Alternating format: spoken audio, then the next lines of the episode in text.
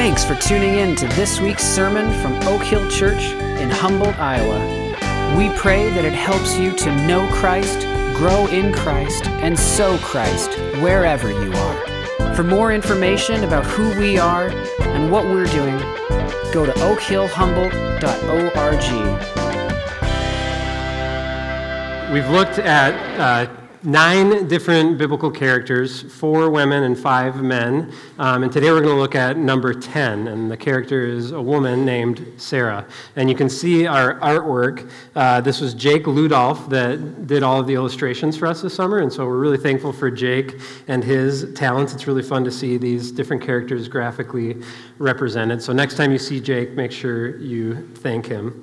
But as we wrap up this series on supernatural courage today with the story of Sarah, uh, what's striking about Sarah and her husband Abraham is that when God went looking for a family to use as the means to redeem the world, to reverse the curse, he didn't go looking for the best candidates, the strongest, the most qualified candidates, but instead, he used an old man and his barren wife. And the reason he did that is so that he could display his surpassing power and our utter dependence. Sarah's story is not, look at how great Sarah is but instead, look at how great Sarah's God is. Is anything too hard for the Lord? Let's look at Sarah's story. Before Sarah comes along, back in Genesis chapter 3, the story of the fall, when Adam and Eve sinned, rebelled against God, because of their sin, God placed them under a curse. And part of that curse was not only for them, but for the serpent, Satan, who had deceived Adam and Eve. And so we see in Genesis chapter 3, when God is cursing the snake, he says, I will put enmity between you and the woman, and between your offspring and her offspring. He shall bruise your head, and you shall bruise his heel. So, because of the serpent's deceit, Satan and humanity are going to be at war with one another. And God says, I'm going to send an offspring of the woman. I'm going to send a human baby to crush you, to reverse the curse. So there's this expectation of a child who is going to be born. And not only do Adam and Eve, uh, because of their sin, not only do they come under the curse, but they're driven out of the garden. So, just a few verses later, in uh, 23 and 24, it says, Therefore the Lord God sent him, Adam and Eve, Adam and his wife, out, of, out from the Garden of Eden to work the ground from which he was taken. He drove out the man, and at the east of the Garden of Eden, he placed the cherubim and a flaming sword that turned every way to guard the way to the tree of life. Because of their sin, God cast them out of his presence. And so when we get to Abraham and Sarah and their story, they are living uh, under a curse. They are without a land. They're living outside the garden. Abraham was a nomad, traveled around, lived in a tent. So they're under a curse. They're living outside the land. And we see in chapter 11 that they're childless. They have no children. Look at chapter 11, verses 29 and 30. This is when we're introduced to Sarah and Abram. And Abram and Nahor took wives. The name of Abram's wife was Sarai, and the name of Nahor's wife, Milcah, the daughter of Haran, the father of Milcah and Iscah. Now Sarai was barren, she had no child. So, under, under a curse, outside the land, and without children. And the problem here isn't uh, Abram and Sarai have been married for a few years and Sarah just hasn't had a baby yet. No, this is, uh, Abram is 75 years old and his wife is 65 years old. Sarah's barrenness, you see it mentioned twice. She's barren, she has no children. You, know, you mention it twice just to emphasize it. Sarah's barrenness is a settled reality. This has been going on for decades. And into that situation, into that context, God speaks. God picks Abram and his wife Sarai. Look at chapter 12. Now the Lord said to Abram, Go from your country and your kindred and your father's house to the land that I will show you. And I will make of you a great nation, and I will bless you and make your name great, so that you will be a blessing. I will bless those who bless you, and him who dishonors you I will curse. And in you all the families of the earth shall be blessed. So Abram went as the Lord had told him, and Lot went with him.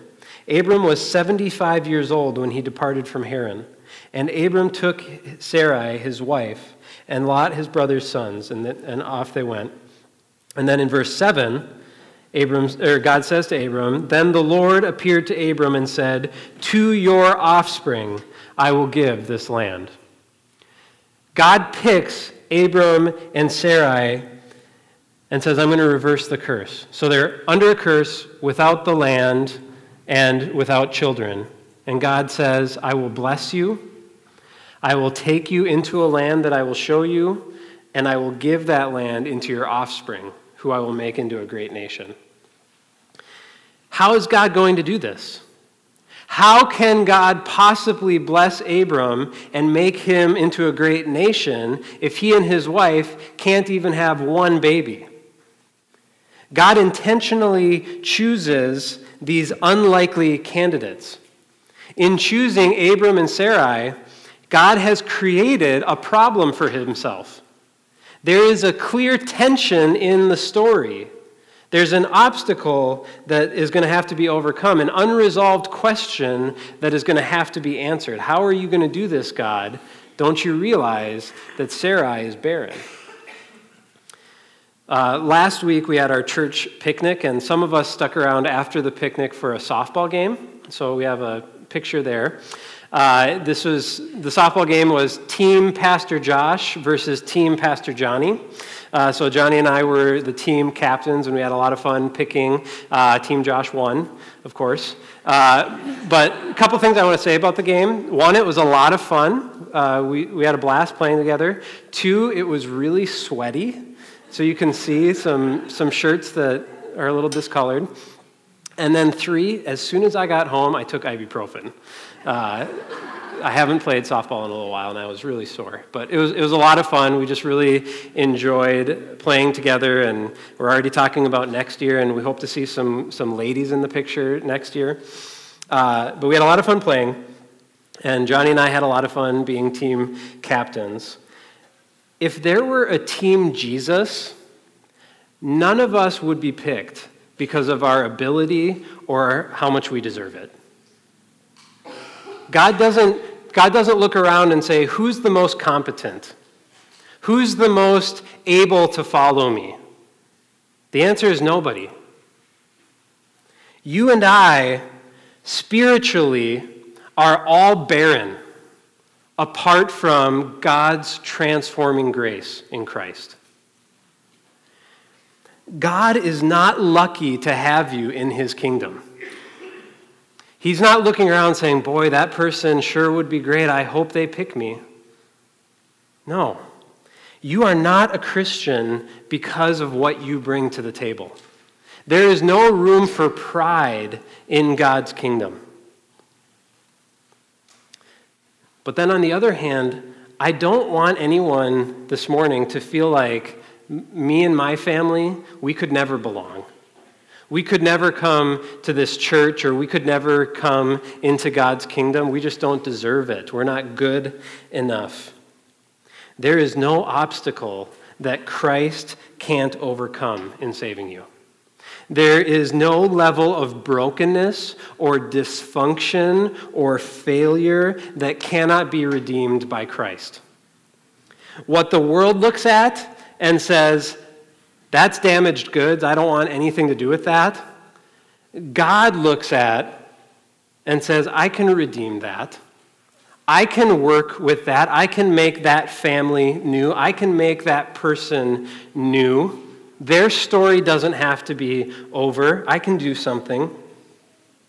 Uh, years ago, I remember hearing uh, a preacher on the radio And this preacher was sharing that uh, as a child, he had a lot of childhood illnesses, and even into his adult life, he was chronically ill, in and out of hospitals all the time. And because of all of these chronic illnesses, he was physically really weak. And I remember him saying, Do you realize how incredible it is that God chose you? God, he said, no one ever chose me for anything in my entire life. I was the kid on the playground that was picked last for the game.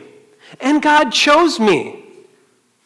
That's us. We have to realize there's no reason that God would choose you other than His transforming grace, His covenant redeeming love in your life. That's what we see in Sarah's story. Barren old woman, I'm going to start the new family of God through you. So let's go back to Sarah's story. God has made a promise to Abram and Sarah, and now the question is how will he fulfill that promise? Remarkably, God waits. God does nothing for a season. We, we could have expected that God would have granted Abram and Sarai a child quickly, um, that shortly after making the promise, Sarah would have conceived. Um, while there would have been a, a, reasonable expectation that she still could conceive. So remember, this is early in the Old Testament. People lived a lot longer then. Um, so we could have expected that. Um, and that happens elsewhere in Scripture with pregnancies. Uh, a few weeks ago, Pastor Doug shared the story of Hannah. So Hannah was barren, wasn't able to conceive, and pretty quickly God gave her Samuel. Uh, we're going to see that with this family later. Uh, Isaac, his wife Rebecca, isn't able to conceive, and so Isaac prays, and Rebecca has Jacob and Esau, and then we see it with Rachel and Leah. So we could have expected that, but instead, God does nothing. Years go by, and no child comes, and Sarai continues to get older and older. And finally, after 10 years, Sarai grows impatient and she seeks to take matters into her own hands. Look at chapter 16. Now, Sarai, Abram's wife, had borne him no children. She had a female Egyptian servant whose name was Hagar. And Sarai said to Abram, Behold, now, the Lord has prevented me from bearing children. Go in to my servant. It may be that I shall obtain children by her. And Abram listened to the voice of Sarai. So after Abram had lived ten years in the land of Canaan, Sarai, Abram's wife, took Hagar, the Egyptian servant, the Egyptian, her servant, and gave her to Abram, her husband, as a wife. And he went into Hagar, and she conceived. And when she saw that she had conceived, she looked with contempt on her mistress. And Sarai said to Abram, May the wrong done to me be on you. I gave my servant to your embrace, and when she saw that she had conceived, she looked on me with contempt. May the Lord judge between you and me. So Sarai and Abram are, are growing impatient. Sarai says, The Lord has prevented me from bearing children. She's right to, to ascribe that power to the Lord. She recognizes that God's in control, but she's losing her trust that God's going to fulfill his promise.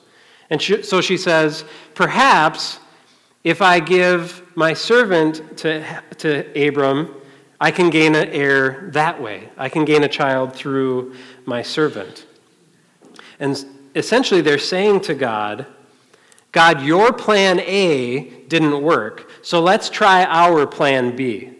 They're attempting to bail God out of the problem that they believe that he has put himself in. And Hagar conceives and then rubs Sarai's nose in it, essentially saying, Hey, Sarai, I'm the, I'm the woman your, man, your husband really needed. You are the problem here. And so Sarai's plan backfires. Instead of being satisfied, she feels more uh, marginalized and more of a failure than ever, and she gets angry and bitter. And then she's essentially pushed to the margin. When we try to grab the steering wheel from God, it doesn't go well.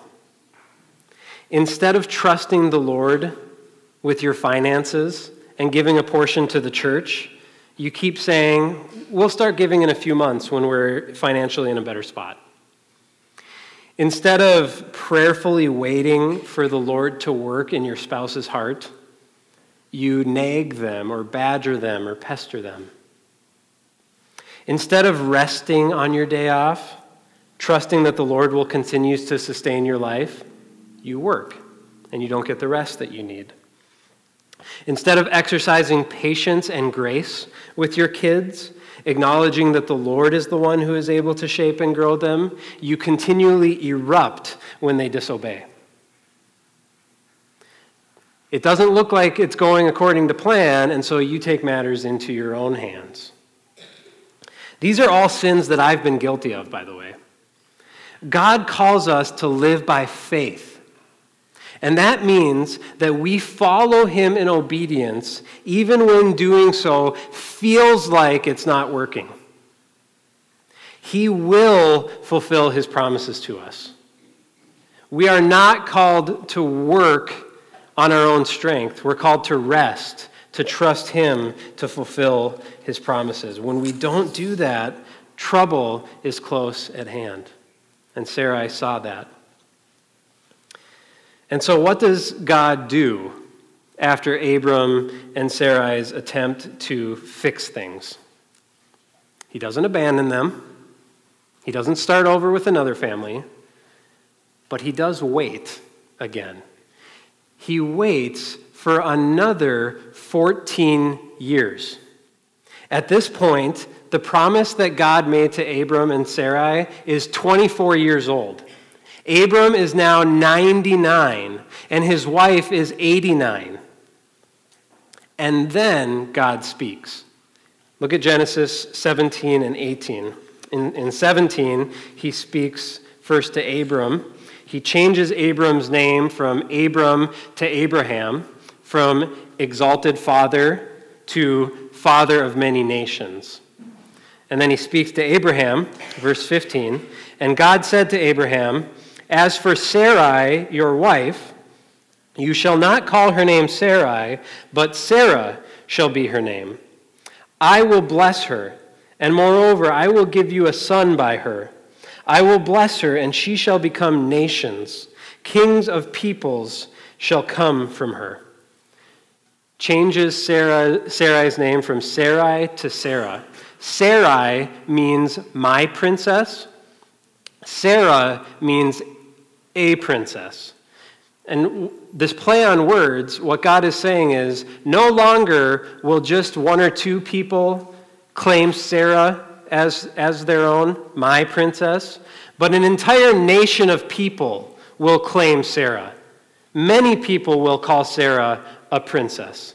And so you change her name. God's reiterating, reconfirming this promise to them. The time has come, Abraham and Sarah. And verse 17 Abraham fell on his face and laughed and said to himself, Shall a child be born to a man who is a hundred years old? Shall Sarah, who is 90 years old, bear a child? And then jump down to chapter 18. We see Sarah's reaction. The Lord said, same promise, I will surely return to you about this time next year, and Sarah, your wife, shall have a son.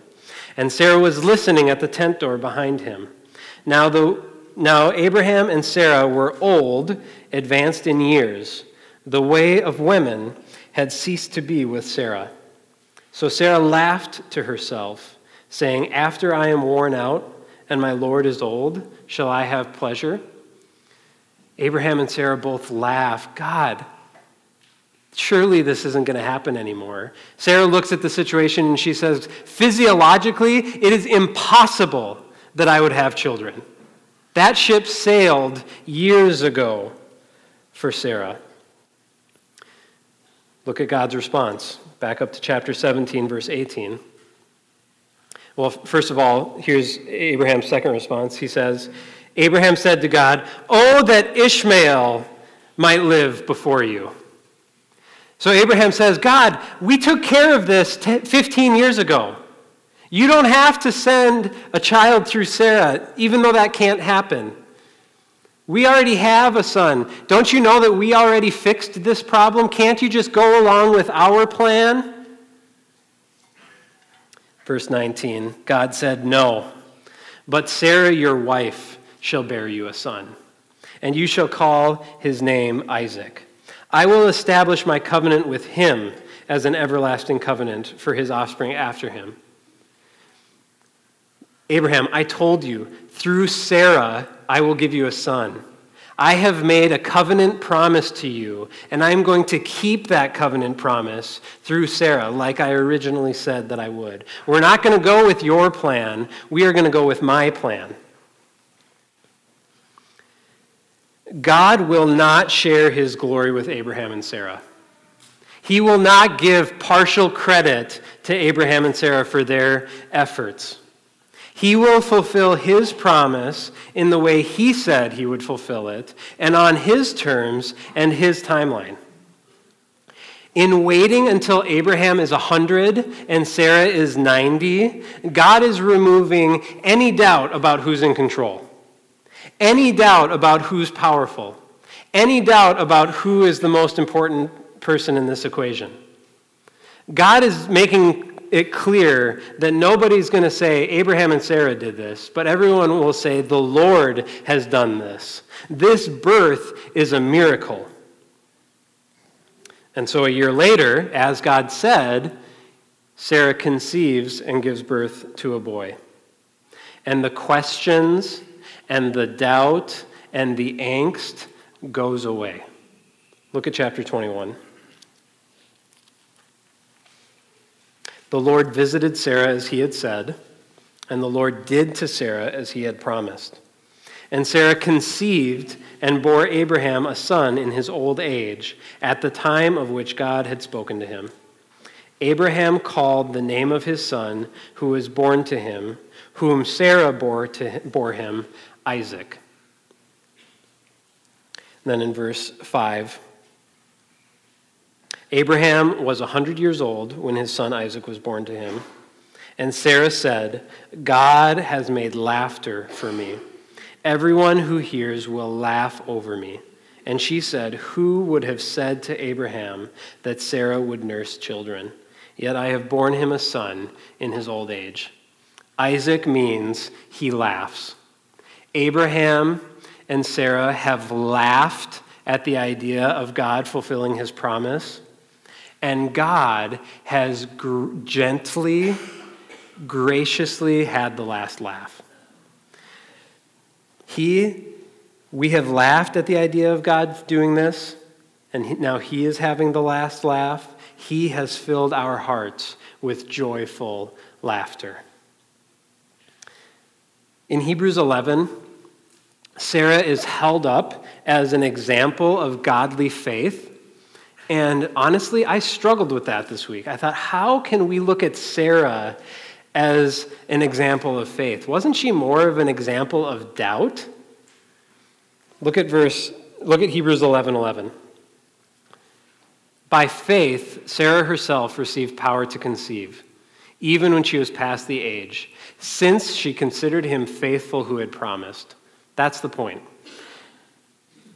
Sarah's story is not remarkable because of how impressive she is or how strong her faith was. Sarah's story is remarkable because of how strong her God is and how faithful he is to fulfill his covenant love to us. What's Sarah's message?